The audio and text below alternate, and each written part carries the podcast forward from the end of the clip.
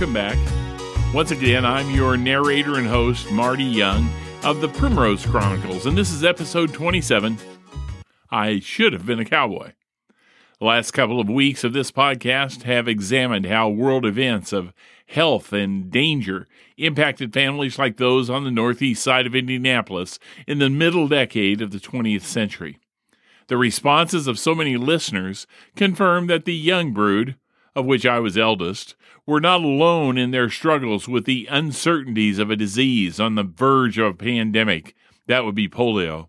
And a world on the brink of nuclear annihilation, courtesy of the atomic bomb. There was a need for escape. In reaction to that need, households up and down Primrose and across the United States suddenly discovered the benefits of a new home appliance that they could not live without. It was that round picture screen encased in wood with knobs on the front, vacuum tubes inside, and an antenna attached with screws to its backside that sat atop its cabinet, which in turn rested on a stand about eye level with a person viewing it from a chair. In other words, usher in the golden age of television. It had happened on the national scene seemingly overnight. The monochromatic television entered the American home faster than any other invention to this point in the nation's cultural history. Its numbers grew from 6,000 sets in 1946 as World War II came to a close to over 12 million in 1955. That meant one in every two homes had a window on the world somewhere in their house, usually in the living room, setting on a stand in front of a wall that had only months before been the home of a Victrola or a Motorola or the type.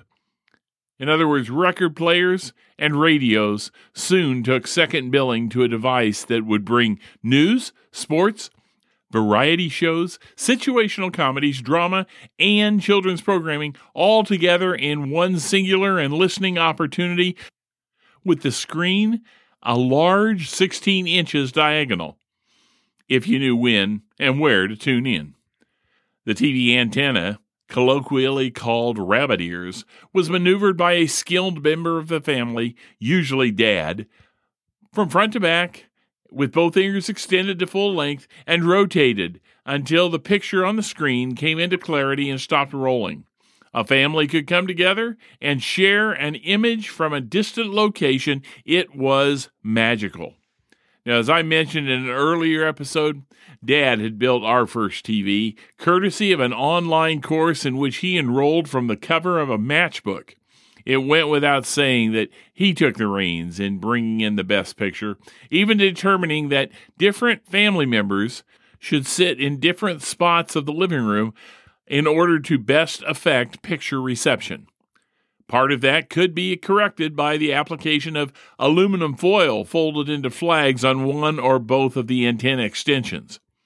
It was a science and had to be repeated whenever you switched between channels to watch a new offering on a new network, and Dad handled the process flawlessly. When he was not home, though, Others were not nearly as skilled, so sometimes the channel was never changed, rather than risk so much snow in the reception and the rolling of the picture without settling, all because none of us in the living room audience knew the magic movements. That was unfortunately frequent, since Indianapolis had four channels. There was NBC, CBS, and that Johnny come lately ABC channel 6, 8, and 13, along with an independent channel, WTTV, out of Bloomington up the road. Now, before you self designated fact checkers flood the TPC Facebook page with your corrections as to which networks came to rest on which channels, and you find my recollections questionable, let me just say in my defense the history of television in Indianapolis indicates multiple swaps and drops and pickups of stations dependent on programming preferences and advertising power. But in truth, your responses in part let me know how broad this listening audience is becoming on any installment. So, right away, and thanks in advance. A full treatment of the impact of programming's variety would extend this episode far beyond its normal listening time frame. So I want to invite you to a time frame that only covers about 3 to 5 hours depending upon when we awoke, and it's limited to the single day of the week when we did not have school or church. That would be Saturday mornings. And the single fare offered was the various aspects of children's programming. Yes, there was variety, and a family of children at varying ages required a sharing of the viewing hours. For a brief time in my young life, I was the sole proprietor of the Saturday schedule. Mom was discovering, as most suburban moms realized early, that the television was sort of an adult companion during the days when the breadwinner was at work, as well as a viable, dependable babysitter for the crumb crunchers when she needed to step away and still be just a few steps away. I reached school age, in other words, kindergarten, before there were two other younger youngs who also vied for TV viewing choices. You can imagine how unable we were to settle upon a single show as we grew in our vocal insistence. Little brother Dave relished the rapid action, big movement, slapstick, antic cartoons, and all of that from his Johnny Jump Up. He was too young in the early going to really recognize the difference, but with mom navigating the channels on 30 minute intervals, the early Saturday morning hours found him mesmerized by the early morning cartoons, all of them new to him. The cartoons were, in fact, classics that had been in the theaters alongside feature films a mere 10 or 20 years prior. The difference was in the theater they were in color versus the black and white or green and white of the TV. And of course, there was the screen size, but still, there was Tom and Jerry, Heckle and Jeckle, music, melodies, Woody Woodpecker, and the like. And it was usually during those hours that we ate our breakfast. Saturday mornings were special in another way at that point. That was the only morning that we did not eat at the kitchen table, but rather could take our milk covered cereals in bowls on metal trays depicting various Saturday morning TV shows and eat on the floor of the living room in our PJs so as not to miss any moment of the action. The cereals, they were usually chosen by either the Saturday morning hero or personality, whether hand drawn or real life, who hawked them on the small screen, or by what prize or toy was buried in the bottom of the box once all the processed grain had been eaten. We had no idea that we were being played by Madison Avenue. We were just excited to be sharing the meals of our favorite celebrities and playing with free toys covered with cereal dust likely to break within the week. Little conversation was given to nutrition in those days, only a lot about the sugar and the sweetness, and all selected by their spokespersons. Our pantry had multiple choices, usually partially full boxes at varying levels of staleness. Seems like about monthly. Mom put her foot down and said no more purchases until we ate what had already been bought. But the proper amount of staleness led to Mom tossing the whole box out, only, of course, after the prize was removed, combined with her declaration that she was never getting any special cereal for us again, and we would only be eating the Bisco shredded wheat or Kellogg's bran flakes that she and Dad enjoyed. That lasted about one shopping trip, during which two or three of us wore her down on the breakfast aisle, whining for our choices until she succumbed to our incessant begging. Following that, the pantry would be stocked again, the boxes would picture the latest portraits, and hold the couldn't live without toys. Yep, we knew how to play our mother. Wow, that was a rabbit trail I didn't expect to hop down. Let's let's get back to Saturday mornings and the unique programming of those hours. As I was saying, by mid-morning, David was ready for a nap and mom was ready for him to take one, and then the competition for the TV became between Nancy and I. Only 2 years my junior, there was some overlap in our interests, allowing a few shows to be watched without conflict. Most of those were the ones that combined live hosts maybe a junior audience, and either puppets or marionettes. The Howdy Doody Show fell into that category, with both of us imagining being part of a virtual peanut gallery, answering Buffalo Bob's opening question, Hey kids, what time is it? along with the studio audience when we would say, It's Howdy Doody time. I usually had to go along with another show or two like that just to show my patience and my ability to share TV time. But eventually, maybe after Shari Lewis and Lamb Chop or Rootie Kazootie, Mom would invite her sole daughter into the kitchen to make cookies or something, and then the TV and its viewing options were all mine. In future years, I would be more than ready to go outside and hang with my buddies, but in my early elementary years, and even into fourth and fifth grade, on the biblical seventh day of the week, my attention was directed to the myriad of cowboy westerns that would fill the airways until afternoon, and then sports programming took over. Only then would I change into play clothes and meet my buddies. Afternoon would be soon enough to discuss the programs and even reenact portions that were memorable. Until then, I would join kids across America in returning to those thrilling days of yesteryear I sat in rapt attention in front of that small screen. Not too close so as to go blind, but I was waiting to spy the fiery horse with the speed of light, the cloud of dust, and hear a hearty hi o silver. And with that, to know that the Lone Ranger would ride again, at least for the next half hour. Various episodes of Cowboy Heroes came in half hour doses for the rest of the morning each playing their part to tame the Old West, bring law and order to the Badlands, and to put the bad guys behind bars, all the while righting the wrongs done against the fine citizens of myriad towns and territories in the desert Southwest.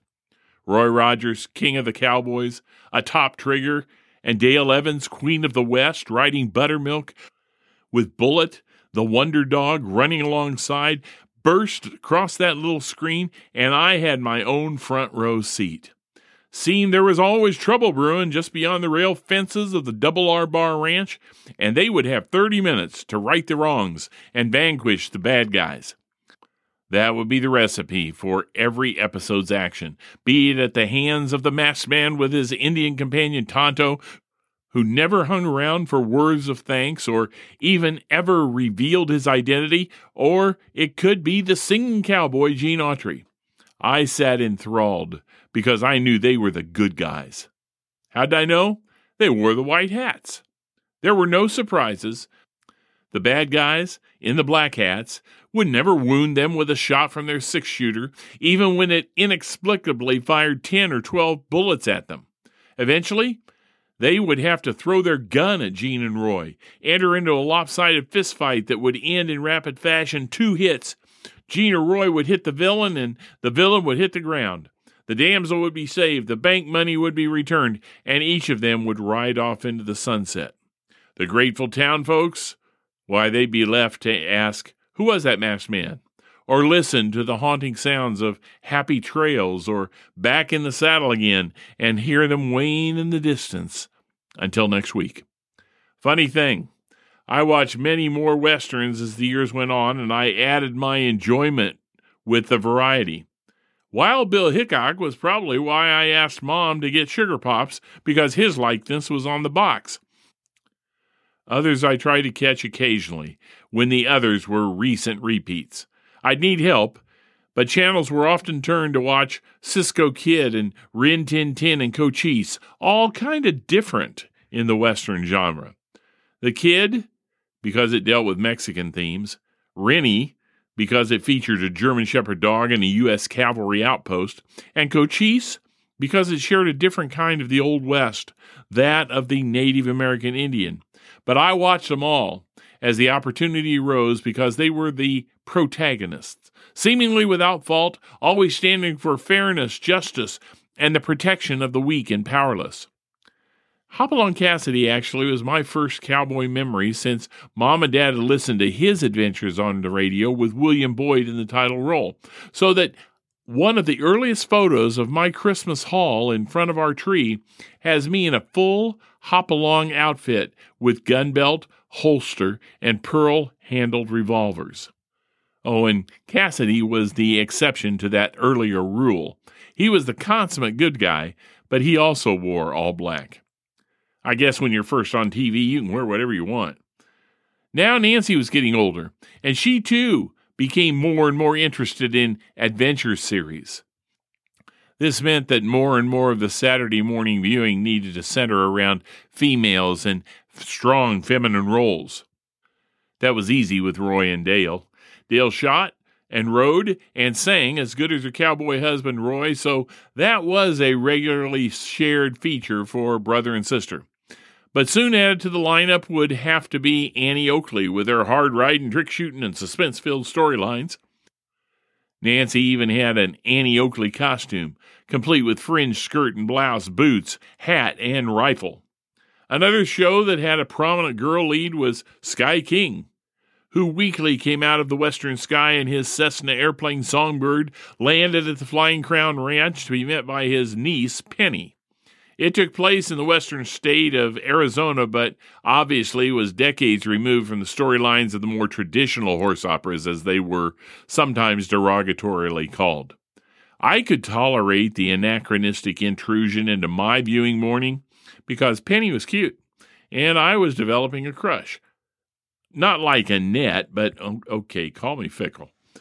A photographer one day in the summer wandered into our neighborhood with a Shetland pony in tow, going door to door, asking if families wanted their children's pictures taken in cowboy garb and atop the small equine. In a moment of weakness, and because two was a bargain, Mom had pictures taken of both her two oldest. For me, it was just one more photo for the growing album of firstborn milestones, but it lit a fire in my sister towards all things horsey. I mention that because, in addition to a ceramic collection that grew through the years atop her chest of drawers, it also meant that we had to fit at least a couple of shows whose horses were distinctively non human. My friend Flicka and Fury came to mind and they were the first additions to her furniture top corral. As the years passed, the younger brothers moved through the same rites of passage in regards to Saturday's schedule. That also meant that I was also viewing the same shows and the same episodes and the same heroes, and that began to take its toll. So when I had access to the viewing choice, I discovered and convince the youngers to shows that were still action and adventure, just moving a little bit out of the Western genre. At first, it was Sergeant Preston of the Yukon. His husky dog King had the attention of all. Circus Boy also checked all the boxes. Captain Gallant of the Foreign Legion was a harder sell, but the other captain, Captain Midnight, had Ovaltine going for him as well as the secret decoder ring and message each week. The adventures of Robin Hood made it cool to use a bow and arrow, and basically anything else that didn't require gunpowder. And then there was Sheena, Queen of the Jungle. Well, you can probably imagine why a prepubescent boy would be fine if Nancy wanted a show with yet another heroine lead. You might say we had a pretty well rounded landscape of television viewing. As the number of kids in the family grew, so did the television screen size, jumping all the way to 21 inches, which helped when the entire family came together after dinner. Now, those shows and their variety deserve their own acknowledgement, but not in this episode.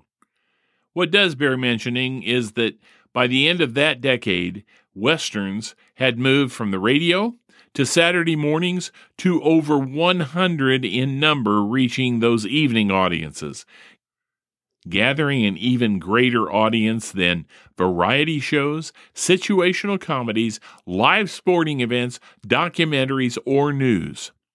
But I had gotten to cut my teeth on those first offerings. Now, I usually don't opine about matters that are shared in installments of the Primrose Chronicles. But because I've got some time and I think I'm onto something, I want to share a couple of observations. All of these that follow, along with some that I'll not delve into, fall under the umbrella of the belief that I want to state for your consideration, and it's this the Westerns and their cowboys I embraced in their many forms, whether as Saturday mornings kitty matinees at the Vogue or Uptown, nightly TV programming of the same variety which Dad also readily watched, comic books, and lunchboxes, all helped to define my character, as well as a generation of Americans who would soon move into positions of responsible citizenry. So let me make my case. Westerns, by their very script, sought to teach good values of honesty and integrity, hard work, and yes, to some degree, even racial tolerance, if you think about it. There was an encouragement to succeed against seemingly impossible odds, to seek the support of teamwork and others, and, of course, there was justice for all. Since those years, there's been a lot of mocking of the one dimensional characters and the simplistic storylines of so many of the shows of that era, especially westerns. Some have likened them to modern morality plays depicted in the Renaissance literature, and I guess that's a good observation. Roy and Gene, Hopalong, the Lone Ranger, they were all strong, reliable, clear headed, and decent heroes. Everything was neatly wrapped at the end of each show. A moral lesson was taught and could easily be learned. It was obvious in its application that it became known as the Cowboy Code of Ethics. I remember my Gene Autry lunchbox had his version of the code printed on the inside lid. The cowboy must respect women, parents, and their nation's laws. So every day at lunch, as I pulled out my thermos, unwrapped my sandwich, opened my chips and dessert, I was again reminded of how to act as an American boy. This, coupled with my stint in Boy Scouts and, of course, church youth group, supported my parents and their values that, with only a few lapses, hold central today. I know Garth and Chris LeDoux ask musically as a warning to be careful what you wish for when they sing What You're Gonna Do with a Cowboy. And Willie Nelson even warns Mom, don't let your babies grow up to be cowboys.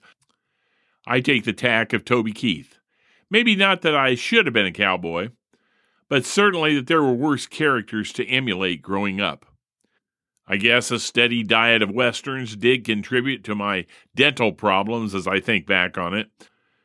Sugared cereals, candy companies, and sweet flavored milk drinks appeared as commercial breaks throughout those early weekend hours. I guess that was the downside to my ethics development. Wonderful morals, not so healthy eating habits. I'm at this point fighting the urge to rattle off the number of jingles that promoted those products. I think instead, I'm going to turn it into a contest on the fans of TPC Facebook page. It would be another memory jogger to compare notes on. Could be fun to keep an eye on that page as well as the Primrose Chronicles official Facebook page. I hope maybe you'll join in that adventure. But for today, this has just been an early look at how I began my weekends as a kid. As I got older, I left the shows to my younger siblings and didn't get up until a lot later, usually just in time for American Bandstand or baseball's game of the week.